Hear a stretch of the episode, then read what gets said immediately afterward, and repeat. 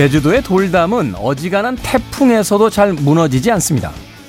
돌담을 들여다보면요. 돌과 돌 사이에 빈틈을 메우지 않아서 사이사이 틈새가 생기는데요. 바로 그 틈새로 바람이 드나드는 겁니다. 틈새를 채워서 바람길을 막았다면 바람이 그 담을 헐어버렸겠죠. 나의 빈틈을 인정하고 다른 이의 빈틈을 받아들이는 것. 제주도의 돌담처럼 웬만한 비바람에도 끄떡없는 든든한 관계를 쌓아가는 비법이 아닐까요? 김태훈의 시대음감 시작합니다.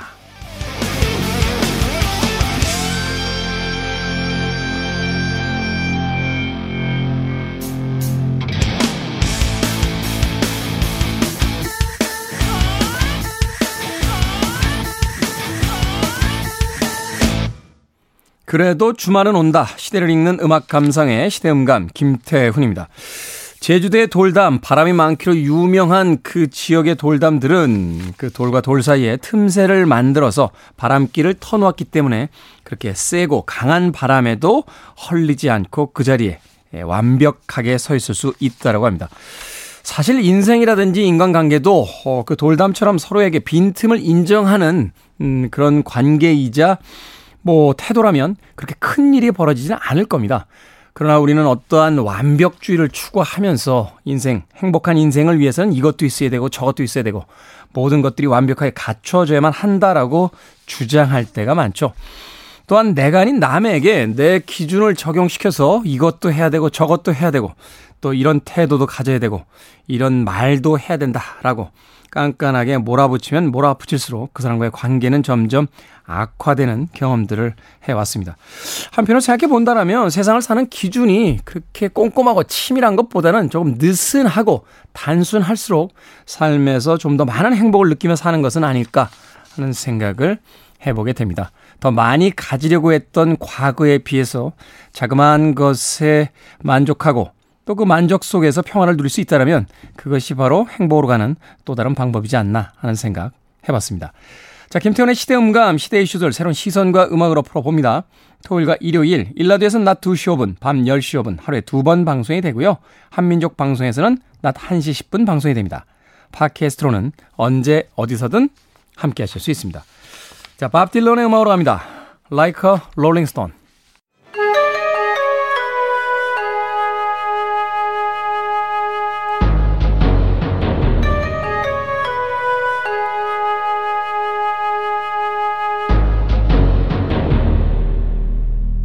변호사 D의 헌신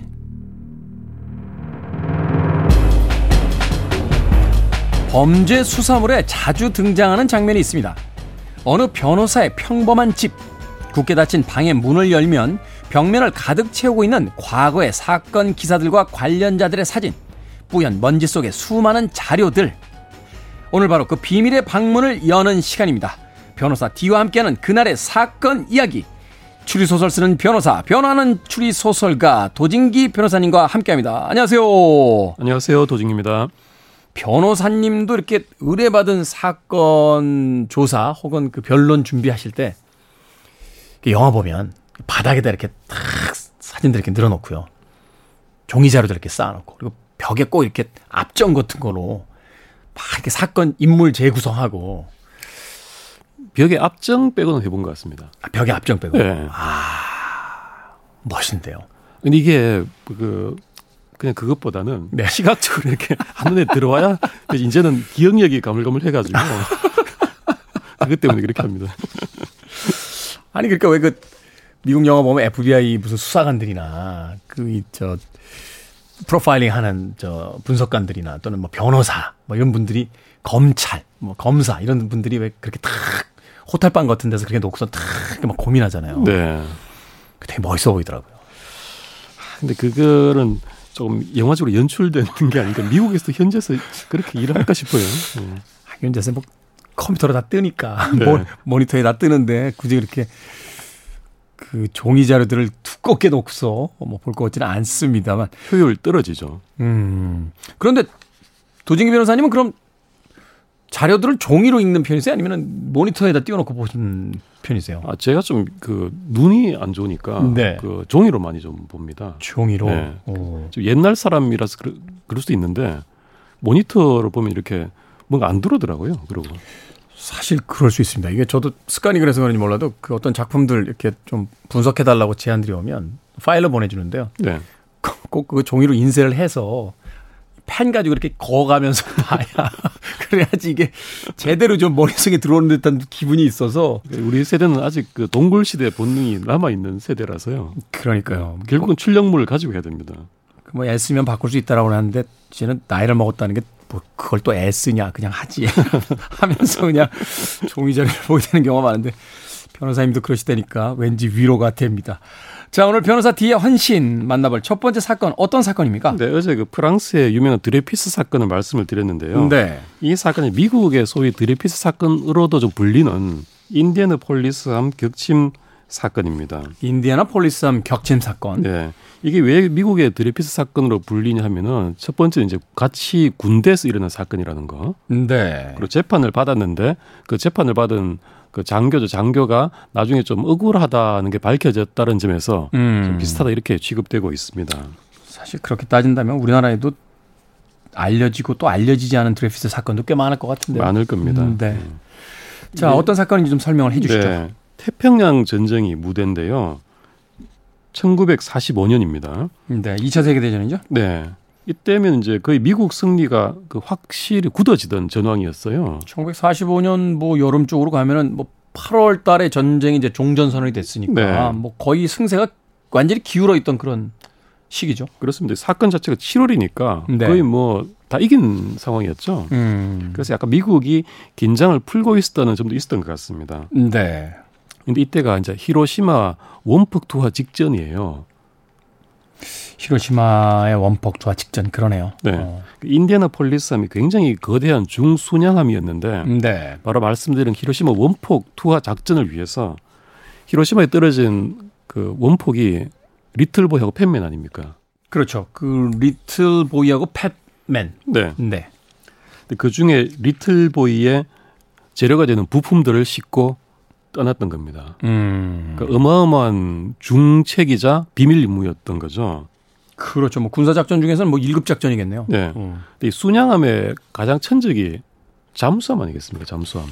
그 유보트나 이런 영화들 보면 그 순양함과 이 잠수함 또 이 그 전투선하고 이제 잠수함 뭐 밀, 쫓고 쫓기는 이 그 긴박감 넘치는 어떤 추격전 같은 것들이 나오는데. 네.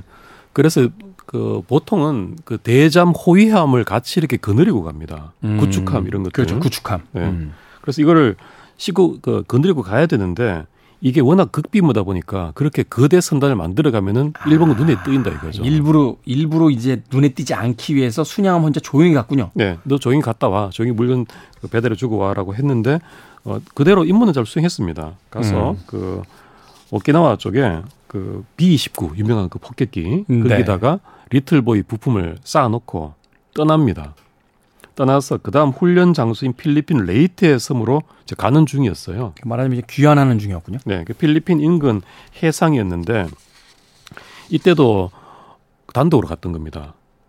음. 이때는 원래 이제 구축함을 붙여줘야 되는데 해군에서 조치를 안 해준 거예요. 네, 혹시라도 또 왔다 간 것이 티가 날까봐 그랬던 어. 것 같습니다. 그래서 7월 30일 새벽입니다. 그때 일본군 잠수함 I-58이라고 있었어요. 음, 네. 이게 이 인디애나폴리스 함을 발견을 했습니다. 해상에서. 예. 네. 그리고 어뢰 여섯 발을 쏴버립니다. 음. 그중에 두 발이 명중을 해가지고요. 네. 선수하고 중앙이 명중을 하는데 12분 만에 침몰합니다.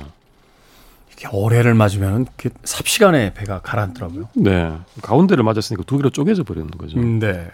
그 함장이 그 맥베이 대령인데요. 즉시 이제 구조 신호도 보내고 그 승조원들한테 빨리 배를 버리고 철수하라 퇴한 명령도 내리고요. 음, 네. 그뭐 적절한 조치는 취했습니다. 근데 이 아무래도 의뢰 폭발 순간 이미 300명이 사망을 하고요. 음. 그 안에 타고 있었던 승조원이 1,200명 정도 됐는데 300명이 그 순간 사망하고 나머지 900명은 일단 배를 탈출을 살아서 하는데 성공합니다. 네. 그래서 이때 그때 필리핀 인근 다 미국 미군 해군이 장악했기 때문에 구조 신호만 받고 제대로 출동했으면 다 사는 거예요. 그렇겠죠? 그런데 나흘 동안 구조대가 오질 않습니다.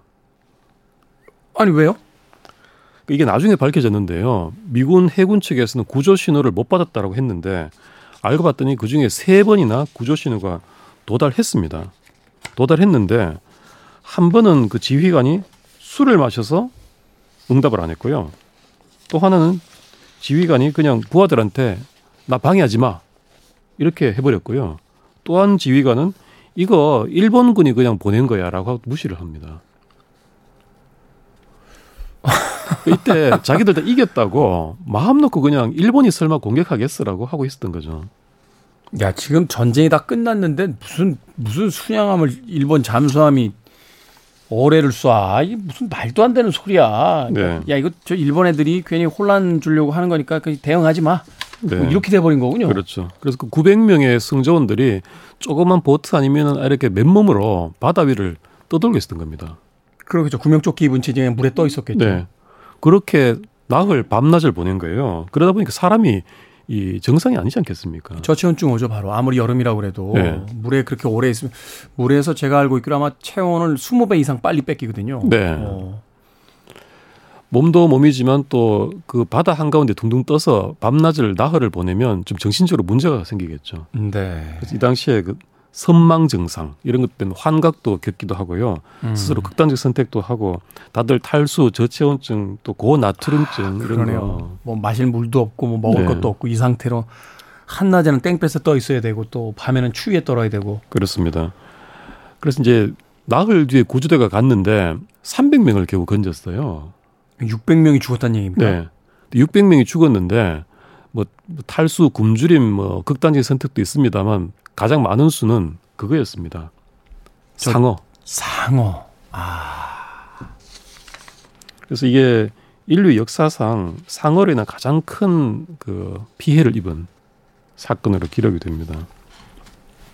야, 이건 상어로 인해서 사람이 이렇게 많이 죽었다라면 이게 얼마나 아비규환이었겠어요. 그 현장 자체가. 그리고 옆에서 만약에 상어로 그 전우가 뜯기는 걸 봤을 때 그 아, 어땠을까 싶습니다. 그게 정신적인 어떤 공포와 그 이 패닉 상태를 더 만들었겠네요. 그러니까 극단적 선택을 하게 되는 그런 어떤 스트레스 상황이 바로 거기서 왔겠다라는 생각을 또 해보게 되네요. 네. 이 상어가 주종 이제 whitetip 상어라고요. 주, 주 식인 상어 종류 중에 하나 아닙니까? 네. 여기가 그렇게 대량으로 습격을 했다고 돼 있습니다. tiger 상어라는 것도 있었고요. 참. 이렇게 거의 뭐 600명 가까이가 목숨을 잃고 이제 300명 정도가 구조됐는데 이것도 구조 신호를 받고 구조를 한 게 아니고 해군의 비행정이 일상적으로 그냥 바다를 돌다가 어저께 사람 떠 있네라고 해서 구조를 하게 된 거예요. 자, 이렇게 됐습니다. 어, 나흘 만에 어찌됐건 300명의 승무원들이 구조가 되고 어, 네. 어, 무고한 어, 공격으로 죽, 죽었던 게 아니라 이 바다에서 이제 희생된 600명의 이제 군인들이 있었고 여기에 대한 어떤 책임 소재를 분명히 찾았겠죠? 그렇습니다. 여기에서 해군 희생양으로 삼은 것이 자기들의 실책은 다 덮어버리고 함장이었던 맥베이 대령을 재판에 회부를 합니다. 이게 말이 되나요? 네. 어... 그 죄목이 어, 크게 두 가지인데요. 부하들한테 어, 적절한 시기에 배를 포기하라는 명령을 내리지 않아서 위험에 빠뜨렸다. 음. 두 번째는 이게 의뢰 공격을 예상하고 배를 지그재그로 항해를 했어야 되는데 네. 그렇게 안 했다라는 겁니다. 음. 근데 부하들한테 적절하게 배를 포기하라는 명령을 내린 점이 확인이 돼서 네. 그 부분은 무죄를 받습니다. 그러니까 이 일련의 사건에 대한 부분을 행동 행위 하나를 다 쪼개서 이제 재판 쪽에서 이제 들여다봤는데 지그재그로 항해를 하지 않은 거는 이제 지휘관으로서의 책임이다. 네. 하지만 배를 포기하고 빨리 배 바깥으로 나가라 하는 명령은 제때 이제 전달이 됐다. 네. 음. 그래서 함선을 적절하게 운행을 못했다는 이 죄목으로 유죄 판결을 받고요. 불명예 어, 제대도 하게 됩니다. 불명예 전역도 하게 됩니다. 음. 근데 이때도 음. 유족들이 막 저주 섞인 그런 비난을 계속적으로 퍼부었어요. 안 그랬겠어요? 그렇습니다. 아무래도 또 이제 해군 재판 과정에서 맥베이 그 대령 혼자가 모든 책임이 있는 것처럼 만들어 갔기 때문에 음. 좀 비난을 그, 그 몰고 온 그런 측면도 있었던 거죠. 그러니까 해군 입장에서는 희생양이 필요했던 거잖아요. 네. 어. 그래서 이 사람은 1968년 70세 나이로 그 마당 정원에서 그 사체로 발견되는데요. 한 손에 리볼브를 들고 한 손에 이제 해군 인형 장난감을 들고 이렇게 발견됩니다. 스스로 생을 마감했군요. 그렇습니다. 70세에 마감했다고 합니다만 평생 동안 그 죄의식과 어떤 그 혹은 억울함에 얼마나 또 많은 그 힘든 시간들을 보냈을까 하는 생각이 드네요. 네. 이 사람 사망하고 거의 30년 정도 지나서 1997년에 이 사건이 좀 다른 전개를 펼치게 되는데요. 30년이 지난 뒤에요. 네. 네. 헌터 스콧이란 11살 소년이 그 주역입니다. 11살 소년이요? 네. 학교에서 숙제물을 받는데요. 숙제로 이, 어, 뭘 할까 하다가 영화 조스를 되게 좋아했었어요, 이 친구가. 아, 스티븐 스필버그의 조스? 네. 네. 근데 조스가 실제 이 사건을 소재했다는 걸 알게 되고 이 사건에 관심을 갖게 된 겁니다. 음. 그 자료를 모아 보니까 어 이거 맥베이 대령님의 잘못이 아닌 것 같은데라는 생각으로 막 생존자 150명을 이 꼬마가 직접 인터뷰를 다 해서 자료를 모아서 어 11살짜리 꼬마가요? 네. 그래서 이 맥베이 대령이 잘못이 아니다 이런 탄원 운동을 시작을 합니다. 네. 이게 언론에 보도가 되고 결국은 미국 상원 의원이 공식 결의안으로 옮깁니다. 존 워너 의원이라고. 음. 근데 이때 편지가 한 통 오는데요. 누구냐면 하시모토 중좌라고 중령이죠, 중령. 중령. 예, 이 사람이 그 당시에 이 인디아나폴리스함에 어뢰를 쐈던 I-58의 함장이었어요. 네. 이 사람이 이렇게 편지를 보냅니다. 왜 맥베이 대령이 군사법정에 섰는지 나는 이해할 수 없습니다. 인디아나폴리스가 어떤 상태였더라도 어떤 지그재그 운을 했더라도 이 의뢰로 격침이 가능했습니다. 음. 라고 편지를 보내옵니다. 말하자면 전장에서 서로 총을 겨눴던 군인이긴 하지만 그래도 군인으로서의 어떤 명예를 지켜주고자 했던 거군요. 네. 어. 그리고 이 하시모토 중령은 다음에 사망을 합니다만 어쨌든 이런저런 경위를 거쳐서 결국은 이제 아까 말씀드렸습니다만 보안 문서들이 이렇게 그 공개되면서 네. 그 당시 맥베이 대령이 구조 신호를 보냈는데 해군이 무시했던 사실도 밝혀지고요. 그러면 그 무시했던 사람들은 어떻게 뭐 처벌받아야 되는 거 아닙니까? 세월이 너무 지나버렸죠. 아, 거의 50년이 지난. 네. 그래서 결국 맥베이 대령이 복원되고요. 클린턴 대통령도 어, 복원하고 훈장을 수여합니다. 상, 생존자들한테까지. 50년이라는 시간이면 사실은 그의 자녀들이 있다라고 할지라도 그 자녀들도 이미 세상을 떠났을 수 있는 아주 긴 시간인데 네. 평생을 그 아버지의 어떤 불명예를 끌어안고 살았어야 했던 거 아니, 아니겠습니까? 네. 이 사건도 보면 결국은 군이 자신들의 명예 체면을 지키기 위해서 한 사람 희생으로 만들어서 좀 무리한 재판을 했던 그런 것들이 나중에 밝혀진 그런 사례가 되겠습니다. 음. 참 명예라는 게 뭘까요? 어, 명예라는 것은 정직함에 기반하는 것이라는 생각을 해보게 되는데 네. 네. 실제 어떤 그 우리들이 만들어내고 있는 세상에서의 명예라는 건 누군가의 안위를 위해서 어, 조작되거나 혹은 왜곡되는 경우가 더 많은 것은 아닌지 하는 생각 해보게 되는군요. 음악 한 곡 듣고 와서 변호사 디어현 신 계속해서 진행해 보도록 하겠습니다. 디퍼플의 음악 골랐습니다. Soldier of Fortune. 김태훈의 시대음감, 변호사 D의 헌신, 도진기 변호사님과 함께 우리 시대의 사건 이야기 함께 나눠보고 있습니다. 자, 이번에 만나볼 이야기, 사건은 또 어떤 사건입니까? 네. 두 번째 코너 제목을 좀 자극적으로 붙여봤는데요. 네. 판사의 범죄들입니다. 괜찮으시겠어요? 저는, 저는, 뭐, 저는 상관없습니다만, 그 변호사님 계속 앞으로도 저 재판장에 쓰셔야 되는데 괜찮으시겠습니까? 많이 안 듣기만을 바라고 얘기를 하겠습니다. 판사들의 범죄들. 네, 그래서 최소한의 안전을 확보하기 위해서 네. 그 최근 사건이 아니고 네. 그 1958년 사건들입니다. 1958년. 네. 이 정도면 뭐 과거니까 네. 과거에야 뭐 이때는 이따가 말씀드리겠습니다. 판사들 인적 구성이라든지 이렇게 너무 많이 달랐기 때문에 음. 그 지금과 비슷하게 생각하시면 이제 다른 부분들이 굉장히 많고요. 네. 다만 이제 판사라는 또 직위에 있는 사람들의 모습이라든지 이런 것들이 얼마나 좀 그 중차대한 것이고 자칫 네. 잘못하면은 정말 큰 어, 잘못으로 흐를 수 있는 것인가 음. 그 점을 한번 생각해 보기 위해서 가져와 봤습니다. 네. 먼저 그 박모 판사의 독직 사건인데요. 판사들이 정말 가끔 가다 이렇게 좀 부정한 뭐 청탁을 받고 이런 게 예전에 보도된 적이 있습니다만 이건 좀 특이한 경우이긴 했어요. 어떤 경우였기 때문에 특이하다라고. 어, 변호사의 이제 부탁을 받고 판결문을 고쳐준 건데요. 그거부터 이상 변호사의 부탁을 그럼 재판을 뭐하러 합니까? 그 부탁 부탁을 받고 참 옛날이었죠. 옛날에 저 그 고전 사극 같은 거 보면 이제 혈령이라고 하죠. 우리 사또라고 부르는 이분들 왜 저 누가 와가지고 이렇게 좀 엽전 놓고 가면 이렇게 판결 판결 대감님한테 유리하게 해주듯이 뭐 그런 것들이 이제 벌어졌던 거군요. 1958년도에. 네. 네. 원래 사건이 56년이 발단인데요. 당시에 삼척에 있는 동양 유지 공업 회사라는 데가 있었습니다. 네. 여기서 변압기 세 대를 도둑을 맞았어요. 변압기 세 대를 도둑 맞았다. 굉장히 그 얘기지 않겠습니까? 네. 근데 도둑놈들이 이제 잡혔는데 이 박모 판사가 이제 주인공입니다.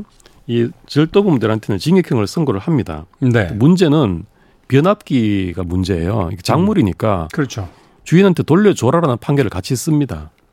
당연히 그래야 되겠죠. 네. 그래서 주인이 동행 유지가 도둑 맞았으니까 동양 유지한테 돌려줘라라는 판결문을 씁니다. 네. 전혀 문제가 없죠. 그렇죠. 근데 문제는 이게 이 절도범들이 변압기를 서울에 있는 김동근이라는 사람한테 팔았어요.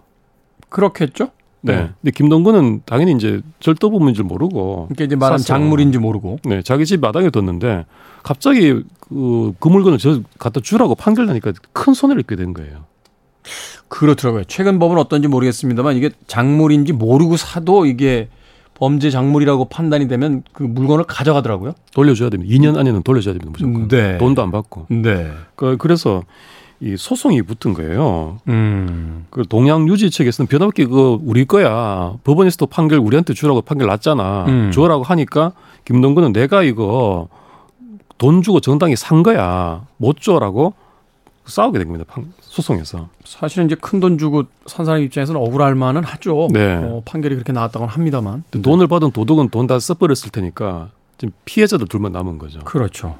근데 동양유지 측에 박 변호사가 있었고 김동건 씨 측에 조 변호사가 있었습니다. 음. 근데 문제는 이제 김동건 씨가 사실은 지게 돼 있잖아요. 법률상은 지게 돼 있죠. 네, 판결문에도 그렇게 동양유지 주라 그러고 그쪽이 맞는 거니까.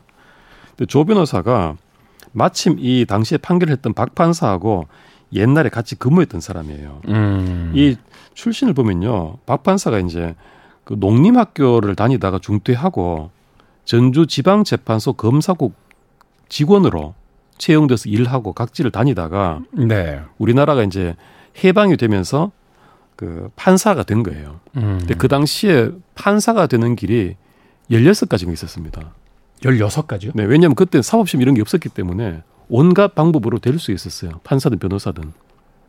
그때 사법시험이 없었으면 어떻게 뭐. 그 특별시험 이런 것들로 하는 거죠. 추천받 뭐 특별 뭐 이렇게요. 그죠. 일제 강점기 때 일하던 사람들이 다 지금 일본으로 가버리고 하니까 음. 별로 없는 거죠. 그 특별 시험 같은 걸 만들어서 그 당시에 법원 검찰이 일하던 사람이 그 시험 붙으면 판사가 되고 변호사가 되고 했던 겁니다. 한마디로 체계가 없었던 시절이군요. 네. 그이 사람도 간이 법원 판사 특임 시험이라는 것을 쳐서 붙어서 네. 판사로 임명이 된 사람이었어요. 음. 근데 이 사람이 예전에 그 전주지법에서 같이 근무할 때 조 변호사가 같이 직원으로 같이 근무했었어요. 음. 그이 사람이 그 박 판사가 근무하던 강릉에 찾아옵니다. 그리고 취훈장이란 요정에 데리고 와서 우리 오랜만인데 친구끼리 술 한잔 하자 이렇게 된 겁니다. 술이 안 빠집니다. 네.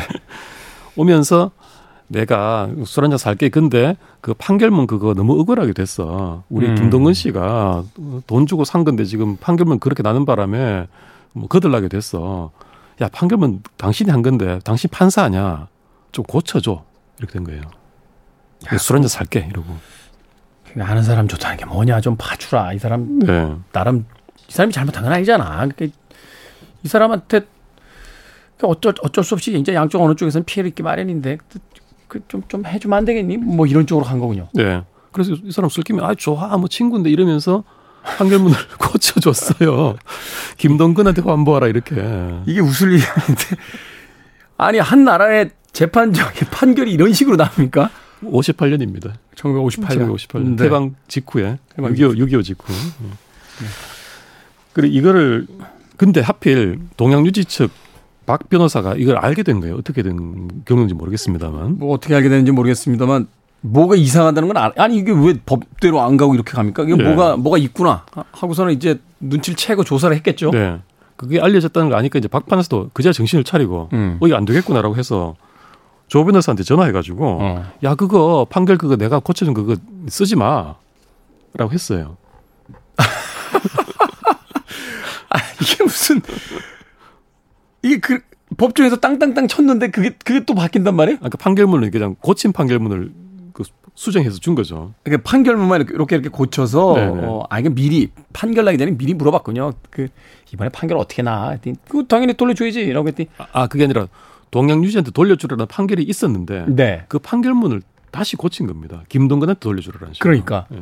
그러니까 아니 다시 돌려줘야지 했더니 술 한 잔 먹고 그거 좀 바꿔줘. 그러니까 그래? 그러니까 판결문을 바꿔놨는데 네. 그걸 이제 다시 저쪽에서 알고 알게 됐다는 걸 알게 되니까 야 그거 쓰지 마. 그렇죠. 그렇게 된 거죠. 다시 다시 바꿔 이렇게 된 겁니까? 네. 그런데 이 조 변호사가 그걸 들고 동양유지와 김동근 소송에 제출합니다. 자, 이게 일종의 블랙 코미디가 됐는데 지금 상황이 꼬이기 시작했습니다. 네. 네. 그러니까 탈로가 날 수밖에 없죠. 상대편에 변호사가 있는데 가만히 있겠습니까? 그러니까요. 그래서 이게 난리가 나가지고요. 결국은 이제 검찰이 공문서 위조 로 판사를 체포하고 조 변호사는 사기로 또 체포하고 네. 이렇게 됩니다.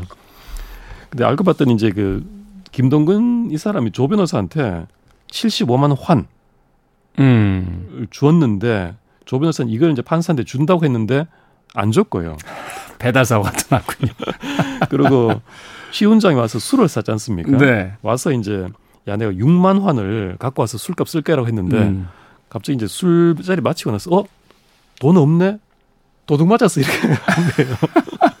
그러고는 야 이거 외상으로 잠깐 하자 그러고 네. 서울 올라가고는 그 술값 안 보내줍니다. 이또 판사가 돼야죠. 판사가 돼.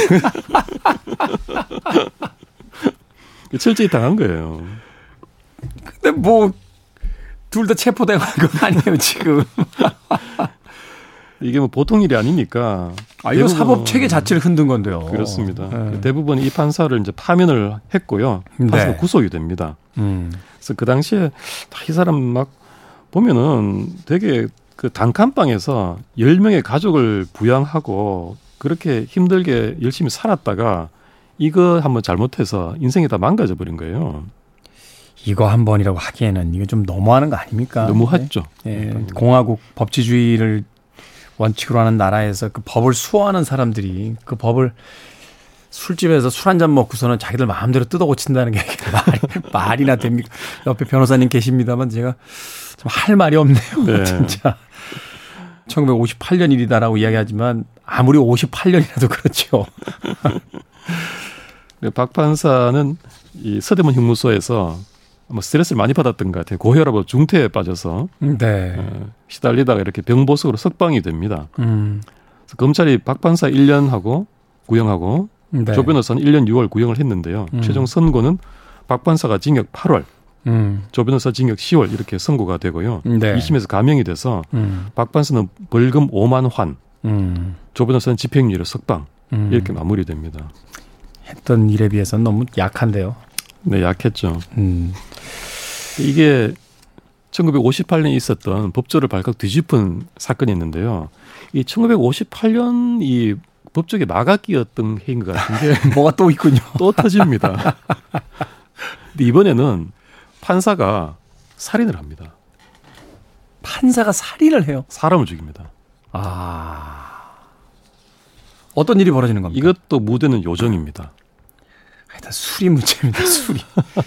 요정. 네. 이 사람도 이모 판사인데요. 어, 경성 법전을 졸업하고 청주 지방법원 서기로 일하다가 판사로 임관한 음. 어, 경력이 되겠습니다. 1958년 6월 달이에요. 이때 서울 시내 영정이라는 음. 그 서린동에 있는 요정인데요. 네. 네 저녁 7시경에 서울지법 판사 이모 씨하고 이제 시민 한 사람이 그 집 기생 이영자 씨. 네. 그러니까 술김에 막 좀 옷을 벗기려고 행패를 부렸던가 봐요. 추태를 부렸군요. 네. 추태를 부리니까 이영자 씨가 막 반항하면서 소리를 칩니다. 음. 그 이영자 씨가 막 좀 맞았던가 봐요. 맞았다. 네, 막 사람, 네, 음. 사람 살리라고 막 소리를 치니까 이 소리를 듣고 그 집에 영, 그 요정의 마담에 부친이 달려옵니다. 음. 부친이 77세였어요.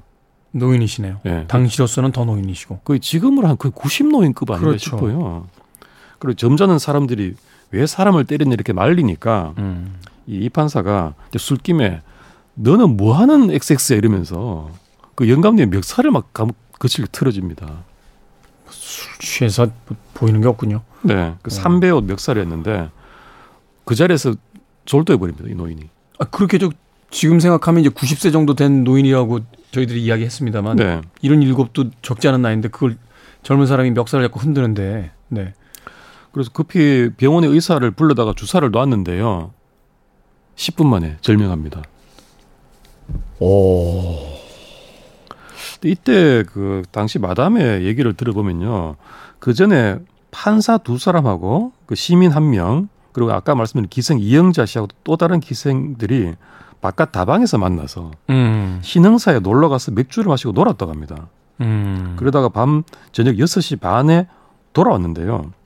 돌아온 다음에 이제 2차 가자 이러는 걸 2차로 가서 술더 마시러 가자는 것을 이 여자들이 거절하고 집으로 들어오니까 판사가 따라 들어온 겁니다. 음. 이 중에 이제 이모 판사가 있었던 거죠. 네.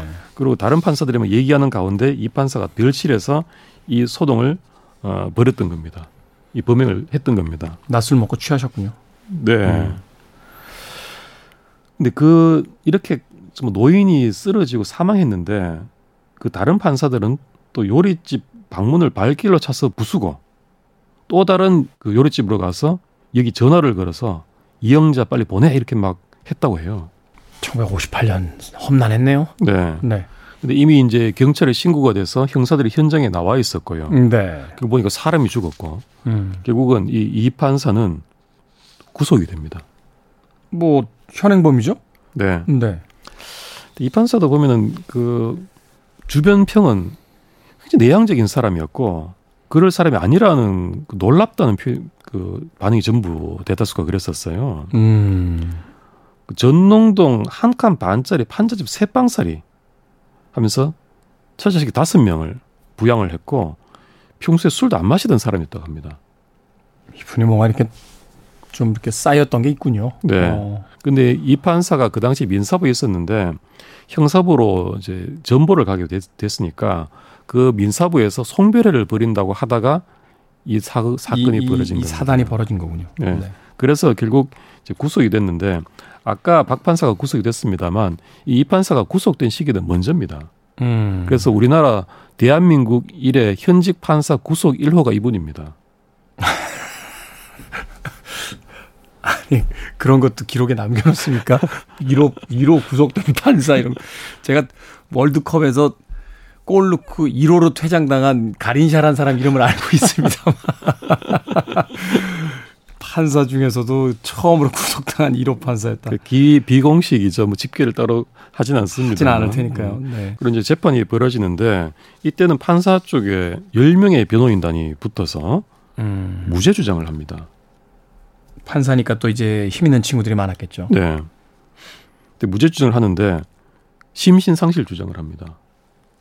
그 유명한 네. 술이 취해 그랬다. 네, 이때부터 하는. 시작 뭐 했었습니다. 음. 음.